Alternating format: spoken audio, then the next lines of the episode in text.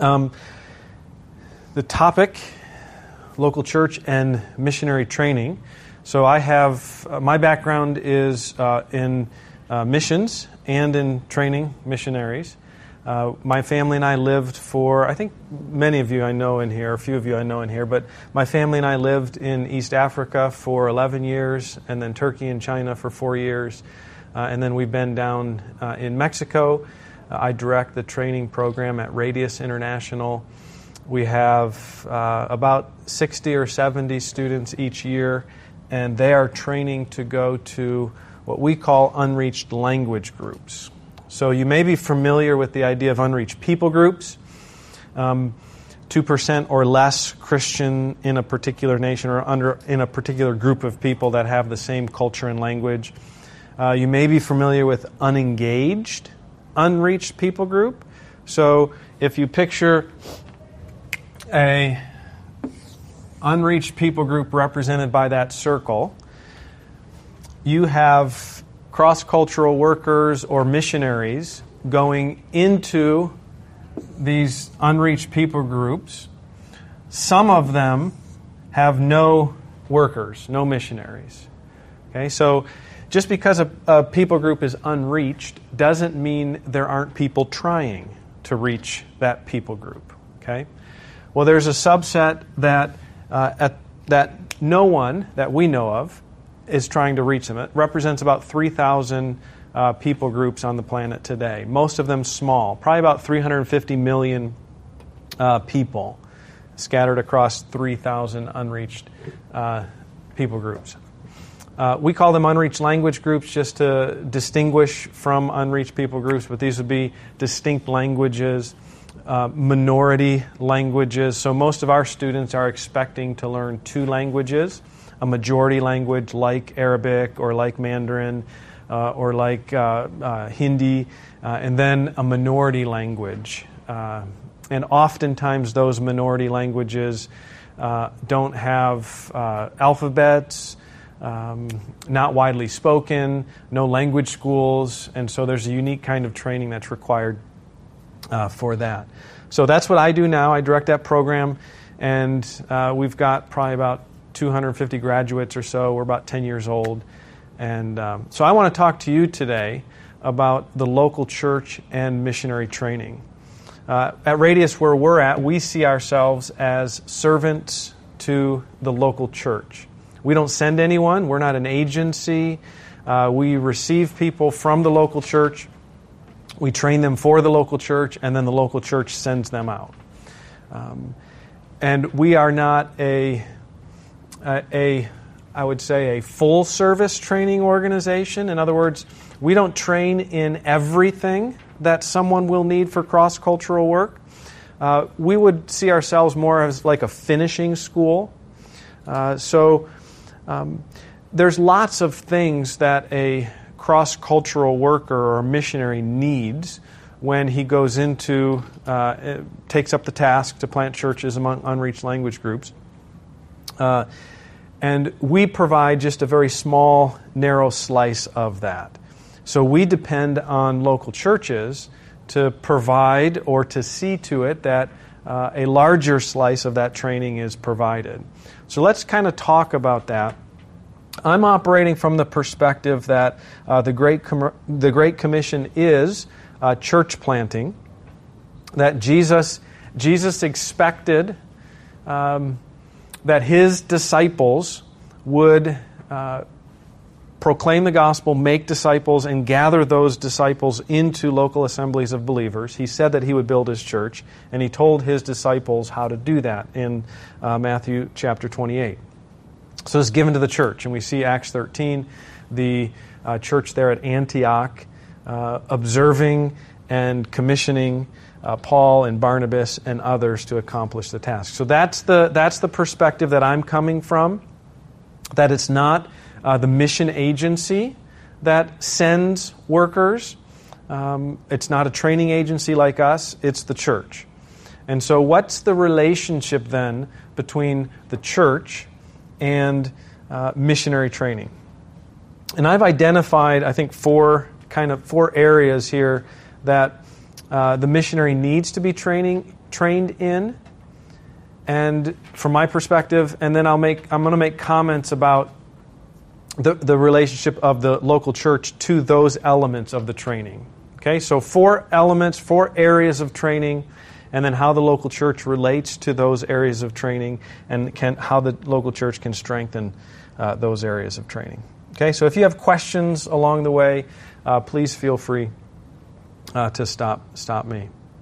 Okay, so number one there, theological training equips the missionary with the biblical knowledge and skills necessary to plant reproducing churches in different cultural contexts. So, what I'm saying here is theological training is necessary, some level of theological training. The, uh, missionaries have to have a robust knowledge of the Scripture and an ability to communicate the Scripture we expect that the result of mission work would be uh, gatherings of believers who are able to uh, provide shepherds for themselves, who are able to carry out the one another ministries within that body, who are able then to uh, communicate the gospel clearly in their, uh, in their language and in their context, and ultimately who are able to, to send workers from them uh, to plant new churches. And uh, what I'm saying here is theological training of the missionary is necessary for that. There's often an assumption that, you know, we, we pastors need to get a, whatever the degree is, a master's, an MDiv, a THM, a doc, whatever. Pastors have this high level of education that they need, but missionaries don't need to have that high level of education. I may push back against a little bit of that. Uh, if anyone needs to have a high, robust level of biblical education. It should be someone who is going into a new cultural context, into a people who have no, no uh, biblical worldview in mind, okay, who have strongholds, who have idols, uh, who have crafted uh, systems that set themselves up against the knowledge of Christ. And uh, you need to know your Bible well because when you step into that context, there's going to be all kinds of opposition, and you're going to have to lay the kind of framework and foundation that you may not have to lay in a place, uh, in an already established uh, church, for example. So we can just real quickly look at a couple uh, passages here. Uh, let's go to 2 Timothy chapter 1. 2 Timothy chapter 1. You know, that essentially we could say that Paul trained Timothy to be a missionary. Right? Would we all agree with that? Paul trained Timothy to be a missionary. Uh, Timothy traveled along with Paul on his missionary journeys. Uh, Paul entrusted Timothy with responsibilities along the way, left him places to continue establishing a healthy, robust church.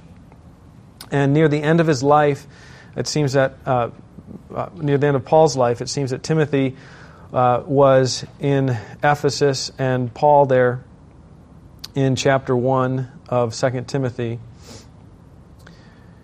gives us a window into the relationship that he had with Timothy. I'll just read in verse 13 here. 2 Timothy 1:13 What you have heard from me keep as the pattern of sound teaching with faith and love in Christ Jesus. So, what's lying underneath this, this verse, okay? If he's supposed to keep a pattern of sound teaching, and uh, he said, What you've heard from me, okay, keep this pattern of sound teaching. In other words, in other words, uh, Timothy is supposed to uh, continue teaching as Paul taught. That there's this pattern of sound teaching. In the next past, next verse, he said he calls this a deposit that was entrusted to you. So, uh, for our purposes here, we see that Paul had handed to Timothy uh, this uh, message, sound doctrine. Timothy must have had the ability to put together the scriptures, to be able to understand the scriptures, and to communicate those scriptures. And Timothy was supposed to guard that, protect that, what he had received. Okay, so part of Paul's missionary training of Timothy was to instruct him in sound doctrine and to encourage him to protect that sound doctrine. Okay, you with me there? Let's move forward a couple chapters to uh, chapter 3 of 2 Timothy. Again, in verse 10, Paul reflects back on his teaching of Timothy. You, however, know all about my teaching, my way of life, my purpose, my faith, patience, love, endurance, persecution, suffering, what kinds of things happened to me in Antioch and Iconium and Lystra, the persecutions I endured. Now, um, my focus here is theological training, but notice how much more is involved uh, than theological training. We'll get to some of that. Uh, Timothy observed many things about Paul's life, not just his teaching, but his purpose, his faith, his patience, uh, and so forth. And let me continue in verse 12 then. In fact, uh, well, I was in the middle of 11. Yet the Lord rescued me from all of them, all of those persecutions that he experienced. In fact, everyone who wants to live a godly life in Christ Jesus will be persecuted while evildoers and impostors will go from bad to worse, deceiving and being deceived. But as for you, continue in what you have learned and have become convinced of, because you know those from, who you learn, from whom you learned it. Paul, uh, in particular, but more than just Paul, uh, at least his, uh, from some in his family. And, and how from infancy you have known the Holy Scriptures, which, you are, which are able to make you wise for salvation through faith in Christ Jesus. And then the famous verses that we know that show the usefulness of Scriptures. All Scripture is God breathed and is useful for teaching, rebuking, correcting, and training in righteousness, so that, that the servant of God may be thoroughly equipped for every good work. Paul reminds Timothy of his teaching. He encourages him to continue in the things that, that he has learned. He reminds him that you've known the Scriptures for a long period of time and then kind of gives us that window that the scripture is profitable for those particular teaching, instruction, rebuke, and so forth, so that uh, so that uh, God's people uh, might be equipped to serve Him. Okay, so this um, expectation and assumption is that uh, that the worker Timothy has a thick knowledge of the Scripture. Okay, Paul has consistently, over a long period of time, instructed Timothy uh, in the Word so that he could then uh, communicate the Word. And then in Acts chapter 20, let's go there very briefly. I don't think I have to spend a whole lot of time in this particular first point for this audience. uh, that uh, cross cultural workers, missionaries, need a robust knowledge of the Scripture. But let's look at Paul in Ephesus. You know, this is where he is uh, reflecting on his time with the Ephesians. This is a bit after his time of ministry there. He had gathered the elders uh, down south of Ephesus in Miletus.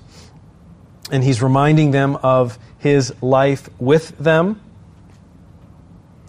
And he says in verse 20, You know that I have not hesitated to preach anything that would be helpful to you but have taught you publicly and from house to house.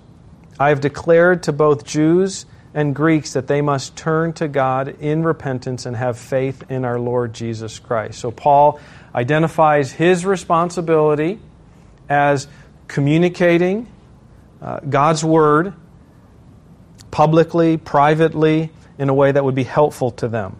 Okay? And the core of that would be the gospel. And then if we uh, move down to ch- verse 27. Again, he says, For I have not hesitated to proclaim to you the whole will of God, or the whole plan of God, uh, the whole purpose of God. In other words, as, as these Ephesian elders and all of the Ephesian believers uh, functioned within their worldview, their system, God, uh, Paul came and explained and, and, and contrasted the purpose of God with their worldview and laid that entire purpose of God out for them. Okay? That takes a knowledge, a knowledge of uh, the truth, a knowledge of God's Word. So you have um, theological training as foundational uh, for uh, for the minister. A lot of wisdom is needed, a lot of biblical knowledge and wisdom as the cross cultural worker enters into that new context and uh, proclaims the gospel and disciples new believers in the same context. Now, I'm going to come back to some of this in a little bit, but for now, um, theological training is a necessary component. And let me just connect that to the church now, okay, because that's what this uh, session is about the local church and missionary training. Whose responsibility is it to ensure that those whom they lay hands on, okay, the church lays hands on workers and sends them into the nations, whose responsibility would it be to ensure that they, their theological knowledge is sufficient for the task? Well, I think we would all agree it would be the church's responsibility, not the seminary's responsibility, not the missionary training responsibility. It's the church's responsibility. And I think some of the developments that we've seen um, in the last 10, 20 years, like, like uh, internships, pastoral internships, uh, that are more than just photocopy this paper or manage these children's programs, but actually part of um, the life of the church, part of the construction of sermons and evaluation of sermons and discussion about the sheep and how the sheep are doing. All of that is part of the theological training, uh, the Bible training that is necessary for workers. So it's the church's responsibility we've done that I think I think we've done that well with pastors, but maybe we haven't done that quite as well with missionaries. Like we we tend to think of missions as a as a set, kind of a separate program of the church. Okay? And there's other people that are responsible for for that. Uh, not really us. We're not really, but but the church is actually responsible for that, and we're responsible for theological training as we send workers. And that's one of the things that we've noticed, like at, where I'm at now, is we receive um, potential workers, and we're supposed to train them, and we have an expectation that they come in with sufficient Bible knowledge to do the task, because we're a finishing school. I'll, I'll, tell you a little bit more about that in a minute. But we're a finishing school. We're not a Bible school. The students are expected to come in with Bible. And the level of Bible knowledge that, that students have I'm talking about 25 to 35 year old uh, individuals here, not 18 to 24 year olds, is very, very low. In fact, the other day, uh, a student was giving a presentation uh, in, the, in the context of a larger class on um, the gospel and narrative context. So, putting the facts of the gospel in the overall picture of God's story. And uh, their story for this particular team, if I remember correctly, was uh, about the kings, David and Solomon, and uh, the fact that David wanted to build a temple and Solomon ended up building the temple. And uh, I was working with the team beforehand, and they had never heard of the covenants. I mean, never heard of the covenants before. And how the uh, covenant with um, Abraham and the covenant with uh, uh, Moses and Israel and the covenant with David, how they all fit together. Never even heard of them. Um, and I was actually quite surprised that here's someone who's finishing their preparation to go to the field and they're not even familiar with their Old Testament and how it fits together. So the church is responsible for theological training. Um, um, Paul knew his scripture well. Paul passed that on to Timothy and to Titus and to others and expected them to know the scripture well as they entered in to cross cultural context. So, second thing, culture and language acquisition training prepares the missionary to learn the new language and culture in a way that enables him to speak at a worldview level fluency. Okay, now there's a lot there, and I'll unpack that for you.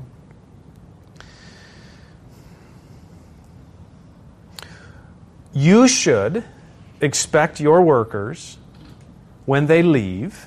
I'm assuming, I mean, this is local church and missionary training, so I'm assuming I'm speaking to people who are part of local churches and wondering what is their responsibility in relation to missionaries that they send out. Okay? You should be aware of the process of culture and language learning and you should have an expectation, in my opinion, of the people you send out to be able to reach an adult level fluency. Now think about it for a second. Um, is a could I is a six year old fluent in English?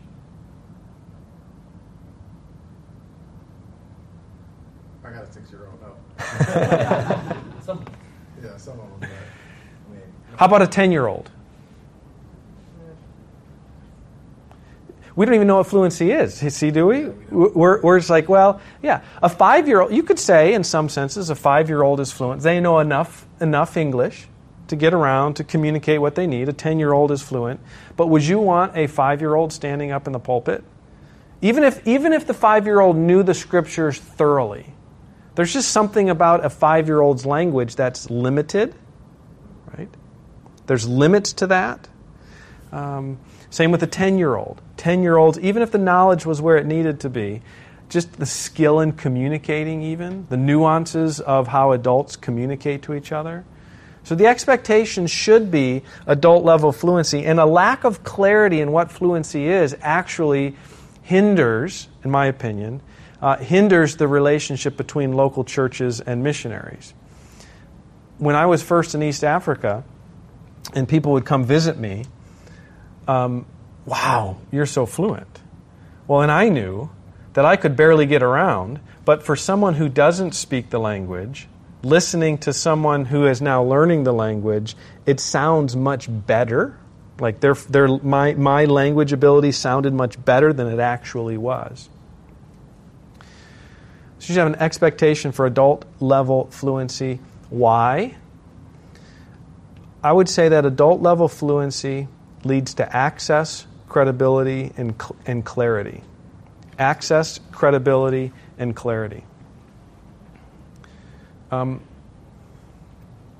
if you if you are able to speak as an adult, that's going to give you opportunity to talk with adults.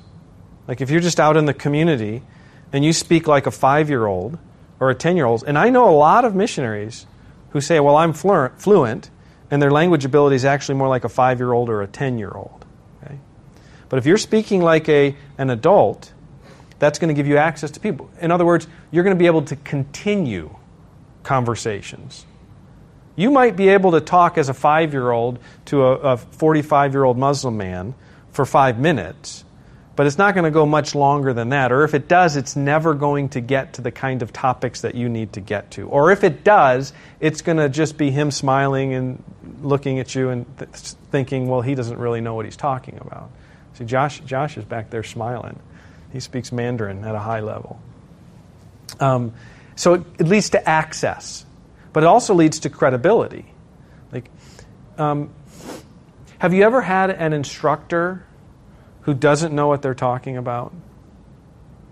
I mean, we all have. I mean, and, and those of us who have instructed, we've all entered into areas and spaces that we don't feel very comfortable in when we're standing up in front of people talking, right? And we know what that feels like. And if you are an expert in a particular area, your own culture, and someone's talking to you, and, and they're not very aware or their language ability is not very high, right? The, their credibility in your eyes is going to go down, and therefore the value of their message is also going to go down. Okay? So it leads to access, credibility, and then clarity clarity. If you can't structure arguments in ways that local people structure arguments, or if you can't illustrate, like illustrations are a big part of how we communicate. This is like this. If you can't do that, then you're going to be less than clear in communicating. So, adult level fluency leads to access, credibility, and clarity. Paul said in Colossians chapter 4 Pray for me that I might proclaim the gospel clearly as I should. Like, that's just an expectation that we have of gospel communicators, that they make it clear. Okay? And we, when we talk about that, we generally talk about the content of the gospel. But I, I think there is an application to actually the construction of human language in that as well. That, that's directly connected to gospel clarity. letter A there, good language acquisition training includes phonetics and methods that leads to in-context language learning as well as familiarity with proficiency scales. So what am I saying there? Before workers go to the field, they need to know how to learn a language.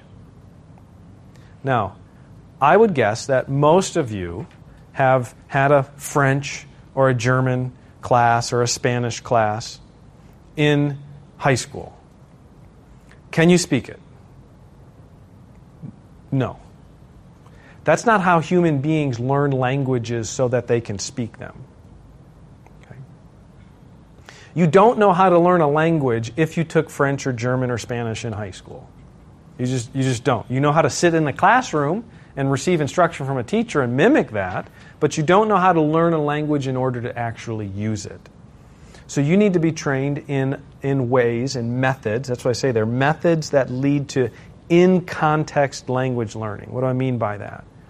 Okay? If you guys are Mandarin speakers, I need to learn how to learn the language among you, not apart from you in a classroom. Now, you can, you can study in a classroom. That can be helpful to learn grammar and structure and all of that.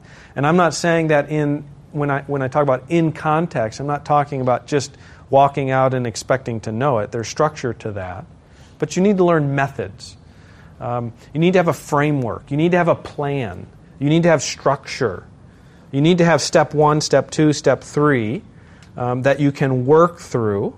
And then you need to have ways to measure. That's why I say there the familiarity with proficiency scales. How do you know if you're fluent?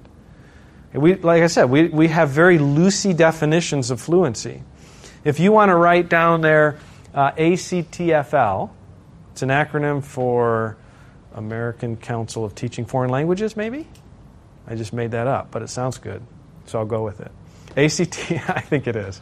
ACTFL, proficiency scales. Just Google that sometime. And what you'll see is in uh, like a funnel.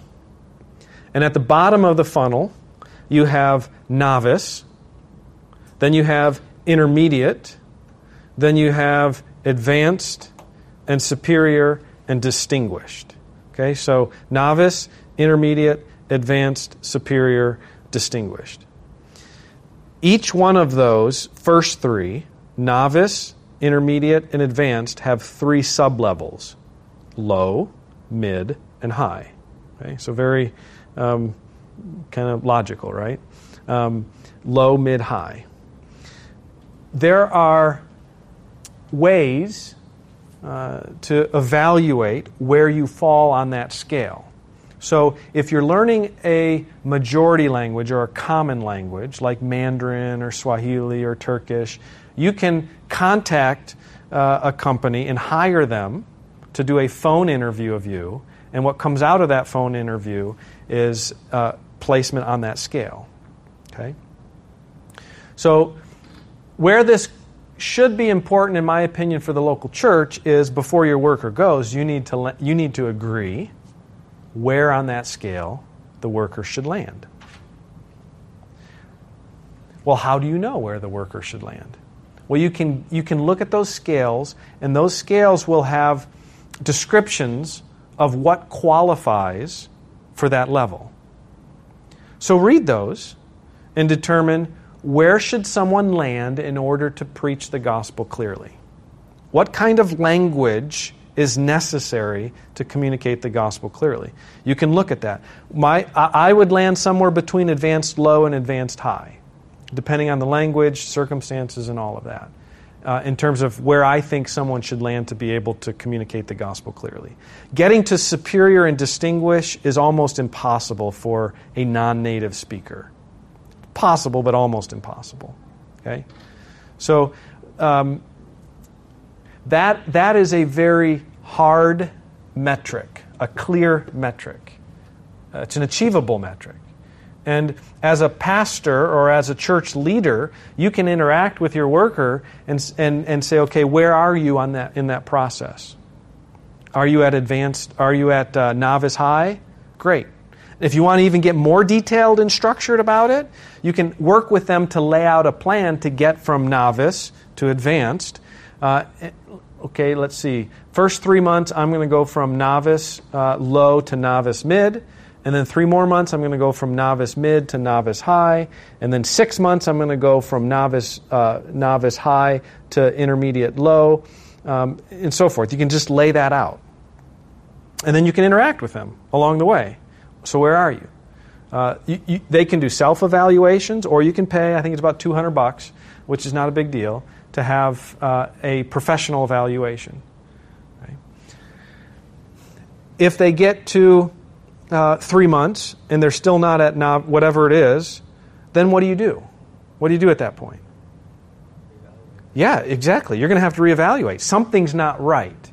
Either their initial assumption about where they should be at this point is wrong, or something's wrong with their language learning program, or something unexpected has happened uh, in their adjustment process. There, there's lots of ors. There's lots of things that could be happening. Okay. Now, you as a as a um, local church pastor or church leader may not have the skills or background to tinker around with that and, and find out what's wrong with it. Well, that's where you get on the phone and talk with uh, an agency if the worker is with an agency. You'd be surprised. I've been very surprised as I've entered into the training world and seen our workers go out how, how little agencies actually test language proficiency and how much they, they trust the worker's own self evaluation of where they're at. And it's just, well, I'm fluent. I'm fluent. Um, there has to be more than that. The gospel is way more important than someone just saying, hey, I'm fluent. You've got a responsibility to make the gospel clear. And so you need to work hard at that language. And learning a language is harder. Learning a second language, for me, maybe Josh can disagree with me or agree with me, was way harder than any academic pursuit that I ever had. Um, it was just way hard. It was always there, uh, and it just hammered me. Um, so having that outside accountability is good and helpful. Okay, so language learning scale, um, help them chart out. Okay, here's where I'm going. Here's how I'm going to get there, and then check in with them. Right? This is how a local church can help. Check in with them, and if they're not where they need to be, find some help to help them get help to either get back on track or to make an adjustment in the track. Okay, so language acquisition training. I haven't said anything about phonetics, but um, we all prefer listening to someone who pronounces things the way we pronounce them, right? If you ever have a foreign speaker come in, you really have to engage at times if their accent is really thick. You really have to listen, and sometimes you don't get everything that they say. And if you don't get something that's like one part that's really important, you might misunderstand the entire message. What phonetics does is phonetics teaches you to control this apparatus, this whole thing here the mouth, the tongue, uh, the throat, to pronounce different sounds or a wide range of sounds, all the sounds that the human mouth can pronounce, or at least the majority of them. Okay? And so what a phonetics class will do is it'll, it'll show you where your tongue is in the back of your mouth or you know to make different sounds. So that when you get to the next context, you can hear that. Okay? You can hear that and know what to do with this. Now, it doesn't mean it's easy, right? Because to put your tongue in a place that your tongue normally doesn't go when you speak English is hard to discipline it. But if you practice, if you practice, eventually the tongue does what you want it to do without you thinking of it. Okay? Do you put it in the front of your teeth or the back of your teeth or do you put it in the back of your mouth? Well, you don't you don't consciously think about that with English. Okay? And if you can if you can just hear the difference but you don't know how to control this, then it's going to take you a lot longer to make that sound because you don't know how to control this. So, uh, phonetics can be helpful in that process as well. All right? Good culture acquisition. Uh, training includes ethnographic research that leads to the ability to make lifestyle adjustments and develop contextualized teaching materials. Okay? ethnographic research is simply um, observing what's going on around you, noticing the differences, and then inquiring about those differences. It can be as simple as when you walk into a room, uh, you kiss someone on this cheek and then this cheek. Well, that's different than the way we do it in America. So you notice that difference, you observe it, and then later you ask questions about it. Okay? So what does that mean? Now, I noticed that um, when a 40 year old man walked in, he would kiss uh, the, the 60 uh, year old woman, but he would not kiss the 40 year old woman. Right? So you, you, notice those differences, and you have to notice patterns. And then you, you begin to ask why. Now, why questions are hard to ask, actually. You have to find unique ways to ask those questions, and this is not a session about ethnographic research, okay? But you need to have tools. Your worker that you send out needs to have some tools in their toolbox that they can observe and ask the right kinds of questions that leads them to conclusions. Why?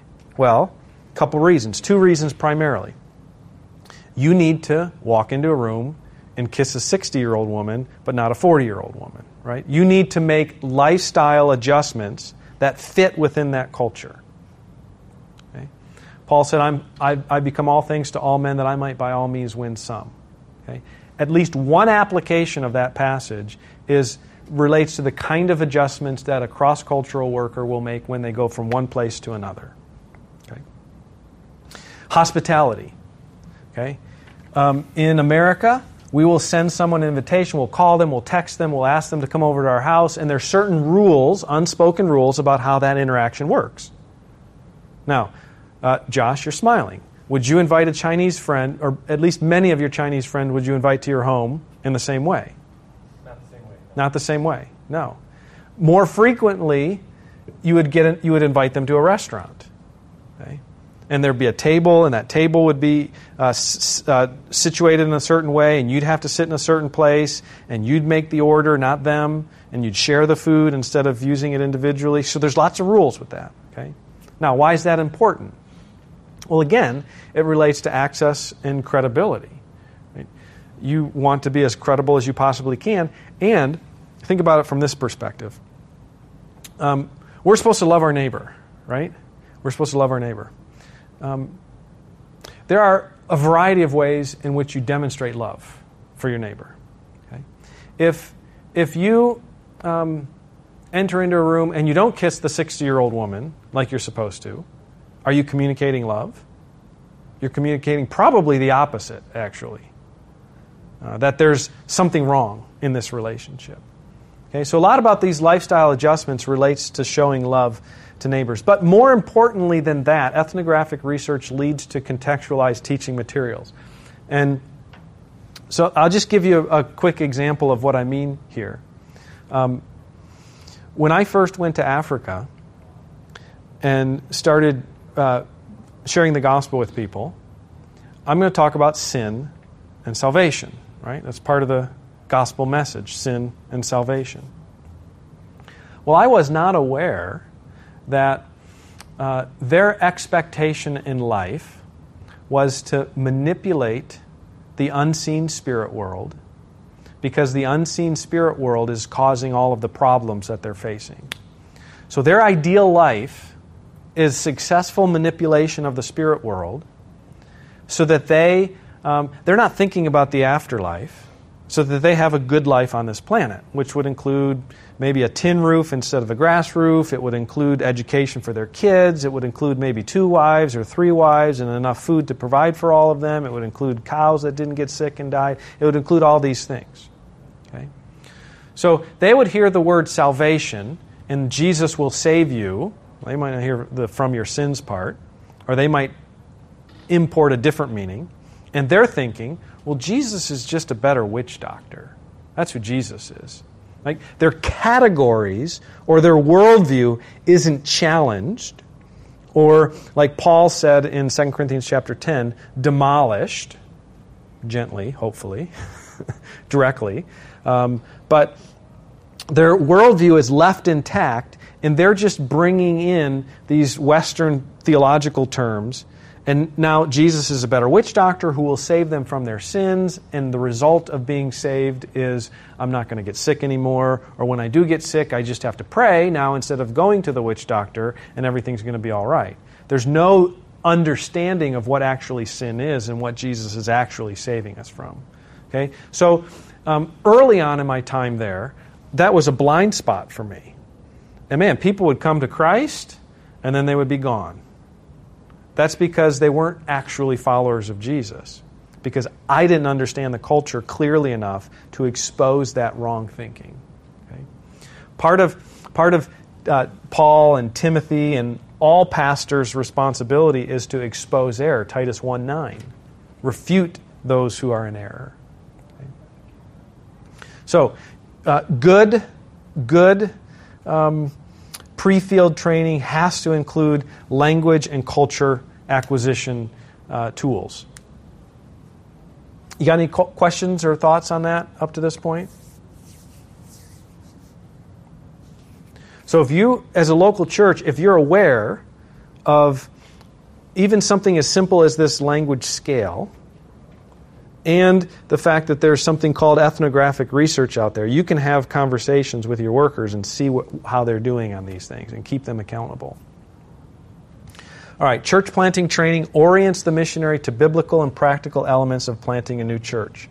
I love the book of Titus.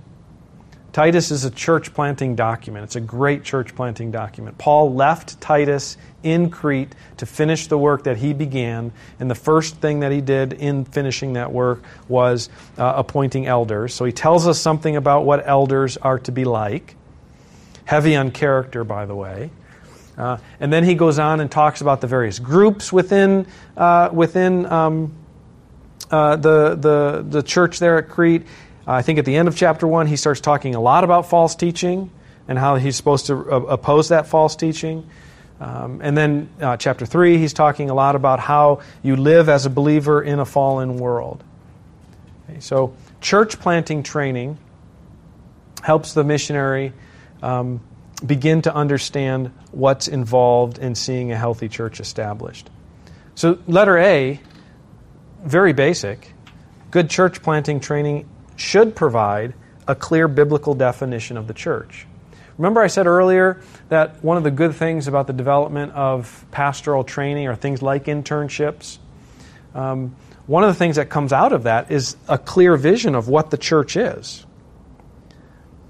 Now, the, the challenge, a challenge with doing that, doing like an internship in your home church before you go overseas to a, a cross cultural context is you have to have a really sharp vision of what the church actually is and what it's not. In other words, um, the church is not pews with a raised platform and stained glass and programs that function efficiently.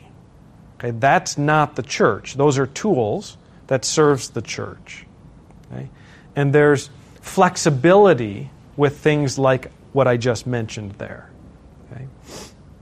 Families sit together, or families don't sit together. Um, graded Sunday school classes.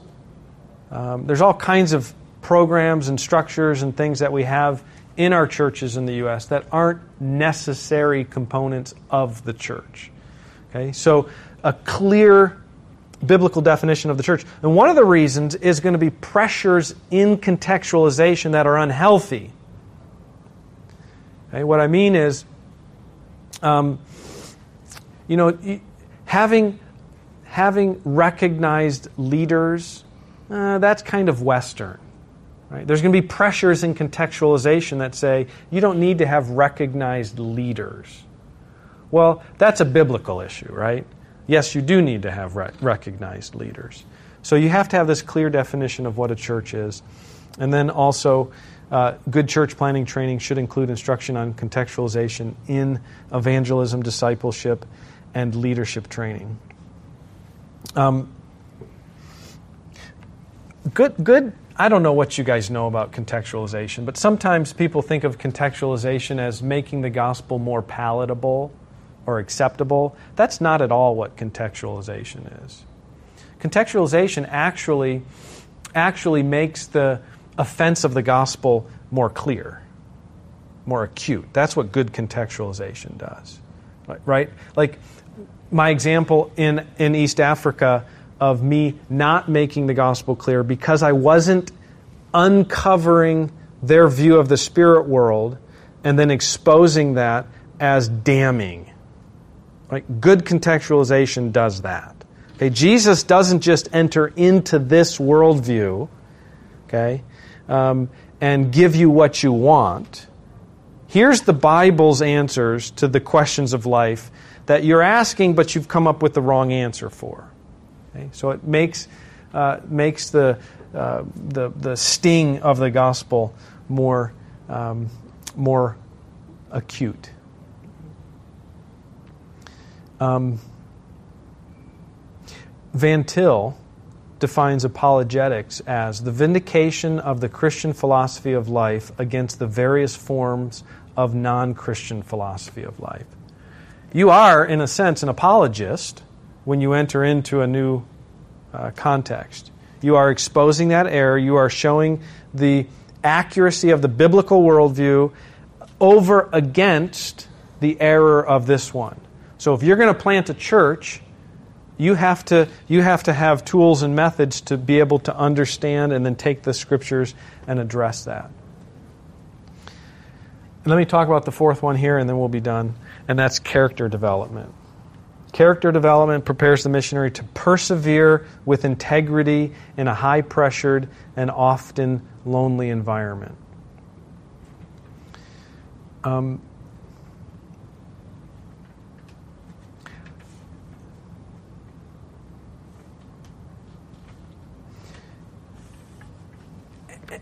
leaving, leaving everything that you're familiar with and entering into an, um, an environment in which, at the very least, the evil one does not want you there.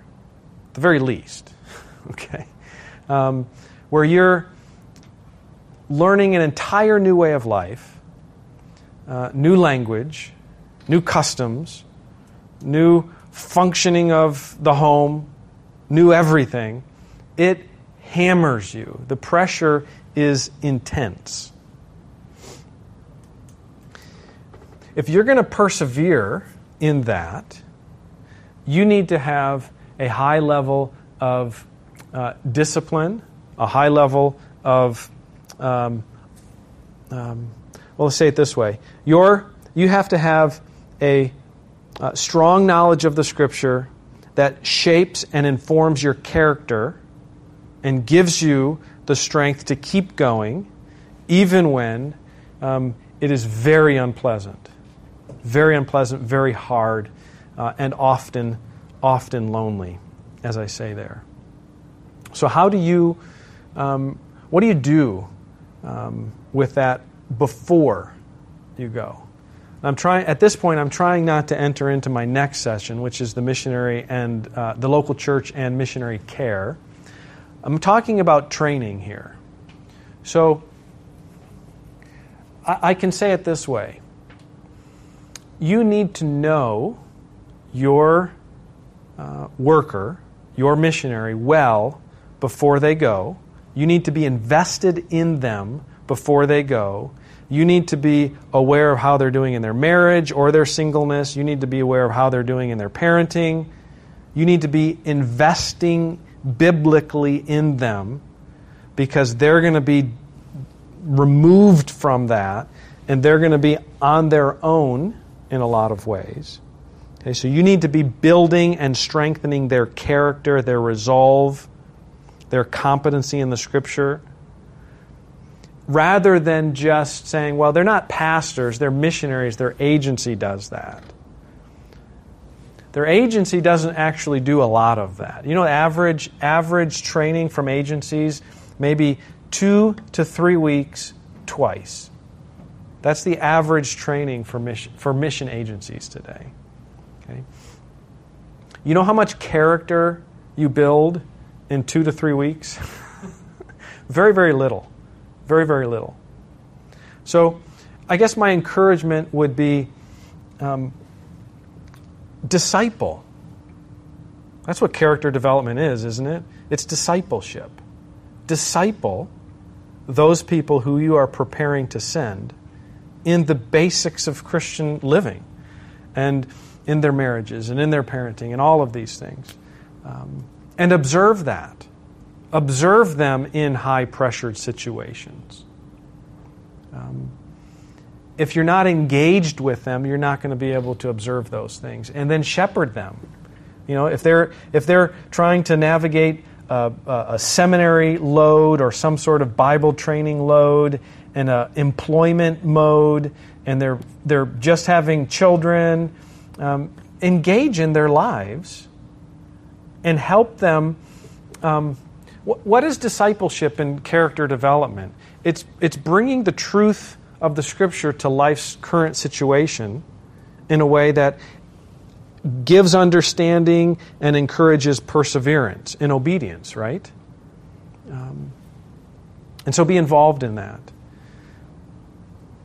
All right, so those are the four areas uh, that I wanted to uh, look at when we talk about um, missionary training in the local church. Okay? So, whatever your role is in your local church as it relates to missionary training, uh, theological instruction is necessary. Um, uh, language acquisition, cultural instruction is necessary. Church planting instruction is necessary, and character development. All of those things are components of missionary training. Now, a place like Radius fits in probably on number two there, the culture and language part. That's where we fit in.